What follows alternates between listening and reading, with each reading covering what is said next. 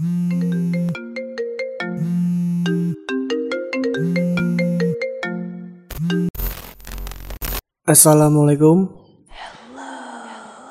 Selamat datang kembali di podcast Dimensi Alam Semesta.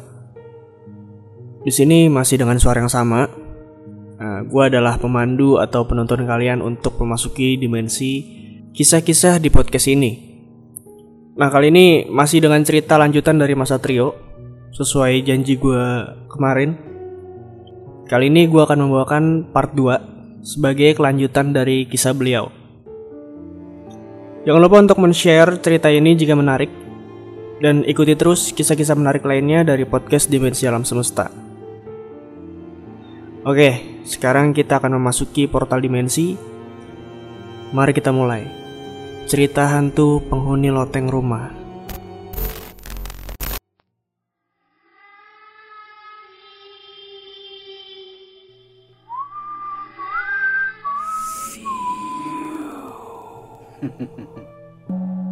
Setelah saya mendapatkan semangat dari seorang teman, saya ngerasa jauh lebih kuat dan memberanikan diri tinggal di rumah.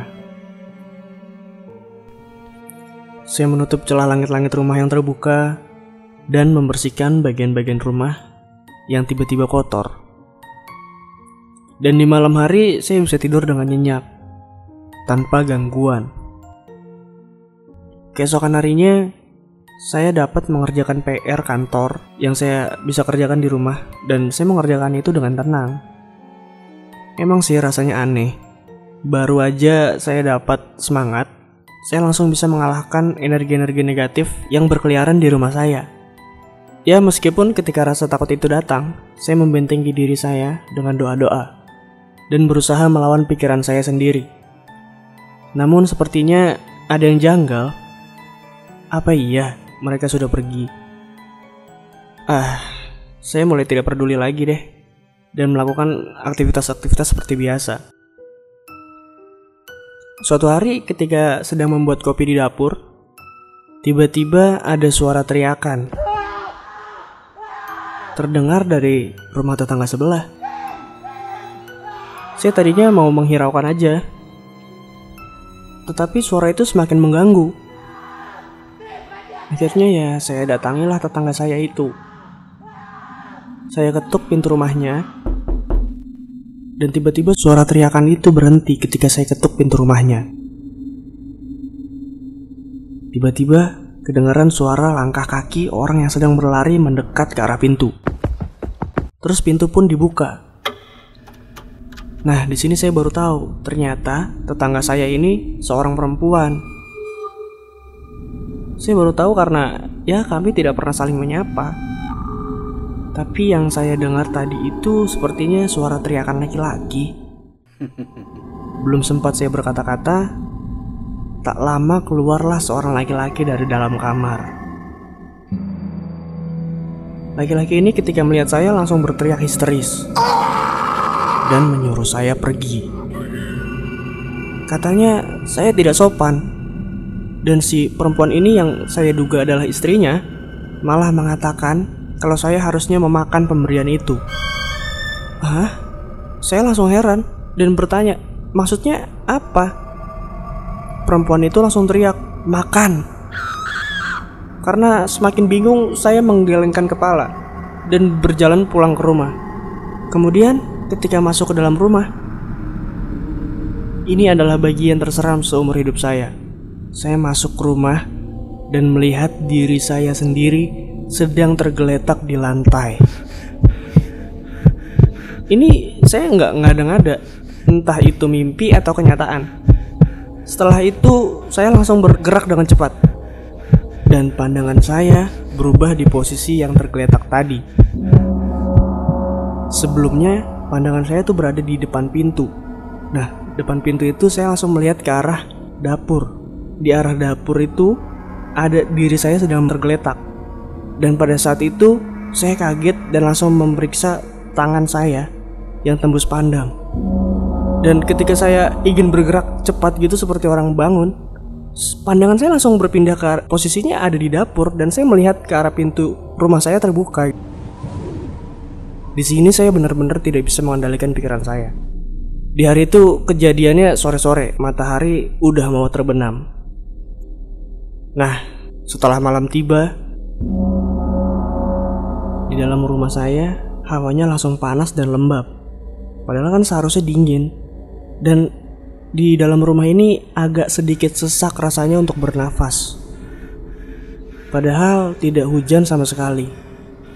Lalu tiba-tiba loteng rumah kembali berbunyi seperti ada suara gesekan-gesekan. Lalu celah yang sudah saya tutup kemarin terbuka kembali. Tiba-tiba seperti ada seseorang merangkak cepat dari lorong meja dapur, memanjat dinding dan masuk dalam celah loteng itu. Saya kaget. Saya tidak mau tertipu lagi. Saya cubit tangan saya sekeras mungkin. Ternyata saya tidak bermimpi karena saya merasakan sakit. Saya tampar pipi sendiri dan ternyata saya masih sadar. Kemudian saya melangkah ke bagian celah tersebut. Terus nengok ke atas. Karena gelap, saya melongo aja ke atas. Tiba-tiba ada muka pucet langsung nongol. Saya kaget, saya langsung lari masuk ke kamar. Saya langsung sibuk nelponin temen, saudara, kerabat saya, semuanya saya telepon. Kemudian nggak ada yang angkat satupun, kecuali saudara saya. Saudara saya mengangkat telepon, dan saya menyuruhnya segera datang. Saya beralasan ada maling. Terus dia suruh saya telepon polisi. Tapi saya suruh jangan telepon polisi dulu. Datang ke sini dulu bantu saya. Nanti aja telepon polisinya. Itu kata saya. Dia mengiyakan kemauan saya dan bersiap-siap untuk datang. Perjalanan dari rumah saudara ke rumah saya kira-kira 40 menit. Karena jaraknya cukup jauh. Saya tinggal di kota dan dia tinggal di kabupaten kota.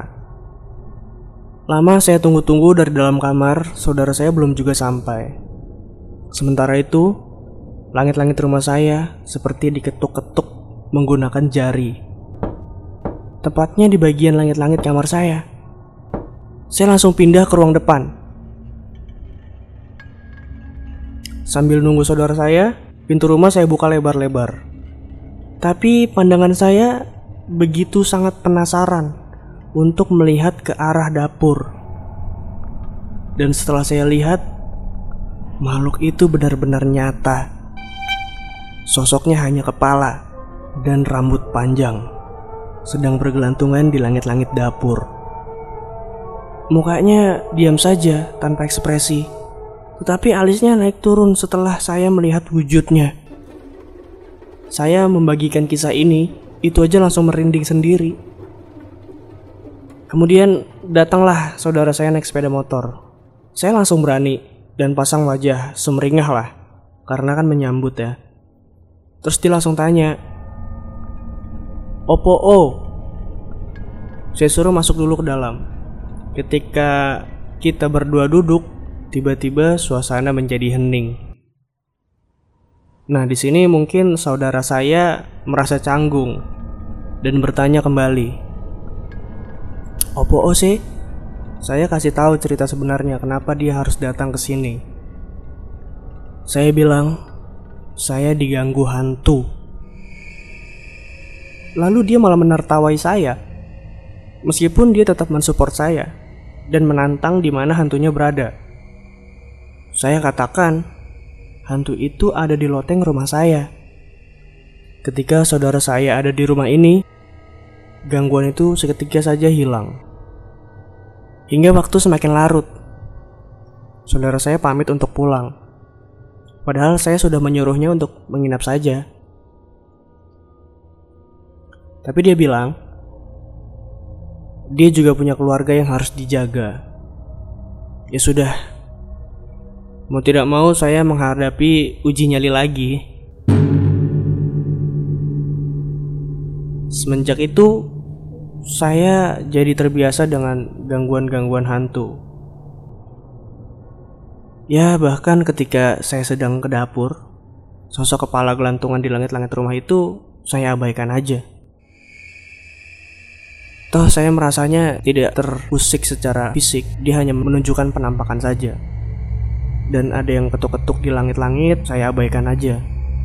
Ada geretan-geretan kuku di atap saya, ya saya biarkan juga. Sampai detik ini pun, hantu yang menghuni di loteng rumah saya, saya biarkan saja.